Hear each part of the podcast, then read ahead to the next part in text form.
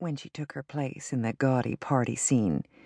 Still, it was a potentially interesting notion the idea that social fear and life or death fear were entwined and often confused within the novel's various performances. Ellen made a note on a pad on the side table before flipping back a few pages to enjoy Lily's whirlwind preparations for the extravagant tableau. Sometime later, a rhythmic scraping drew her attention out of the book. Outside, a familiar figure was shoveling off the side stairs. Ellen watched her ward, the young man who used to be her ward, fling snow left and right over the metal railing, working his way down the buried stairs she hadn't used in weeks. Idiot, she whispered, heart full.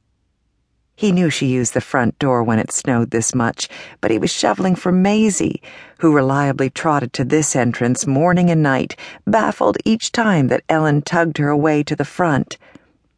Ellen rose to go, but stayed to watch as a slighter figure crept up on Michael from behind.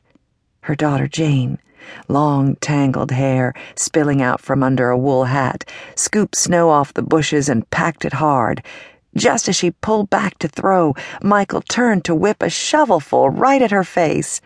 He'd faked not hearing her approach. Janie's scream reached the rafters. She went to tackle Mike, but he blocked her.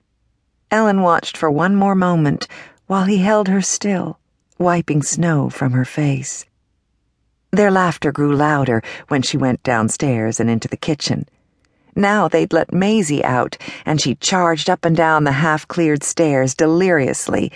Jane grabbed the dog to give her a kiss, and Michael wrestled her for a chance to pet Maisie.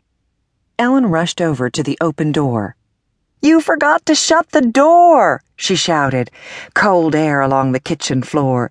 She blew kisses through the glass and mimed, Come in, it's freezing. They waved back and then ignored her. Jane stuck a handful of snow down Michael's collar. He lightly toppled her into a giant drift pile and then picked up the shovel. Ellen pulled the door open a crack. Don't worry about that. Just come in and get warm. I was warm until your bratty daughter showed up. Jane pushed past him and flicked her snow covered mittens his way. Whiner. Baby. Suck up. Jane, your boots! Ellen dragged her in to a towel on the floor and backed away from the spray of cold snow. Michael stuck his lip out and pretended to shiver. Jane pounded the glass door and shouted, Break's over! Get back to work! Earn your keep! Jane! What? Laughing, her daughter toed off her snow boots and shrugged out of her soaking coat with Ellen's help. Don't say that to him. Mom, relax. Why would you say that? Michael's broad back, the muted scrape of his shovel. Mom, he knows I'm kidding. God, if there were any iota of truth to it, do you think I'd say it, even joking? Jane twisted her hair into a rough knot and strode away through the kitchen. Ellen held her dripping coat once again, she wondered about the fault lines underneath the four of them. Michael was part of their family now, and had been for nearly five years, but even so, did he feel somehow that he had to shovel the walk?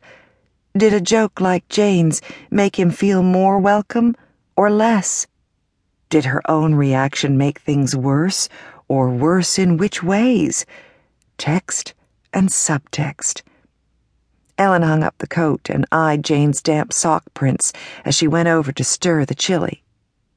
As usual, birthday or not, she and her daughter were off on the wrong foot. It was hard to say exactly when Michael Cacciarelli became one of them. Was it the day he and Ellen had the notary sign the forms for Wisconsin petition for guardianship? Was it before that? When he was crashing on the basement couch, the day she gave him a set of keys, when he began to leave grocery money, a wordless ten or twenty, magneted to the fridge, the night he allowed Ellen to take him to the ER for the cut.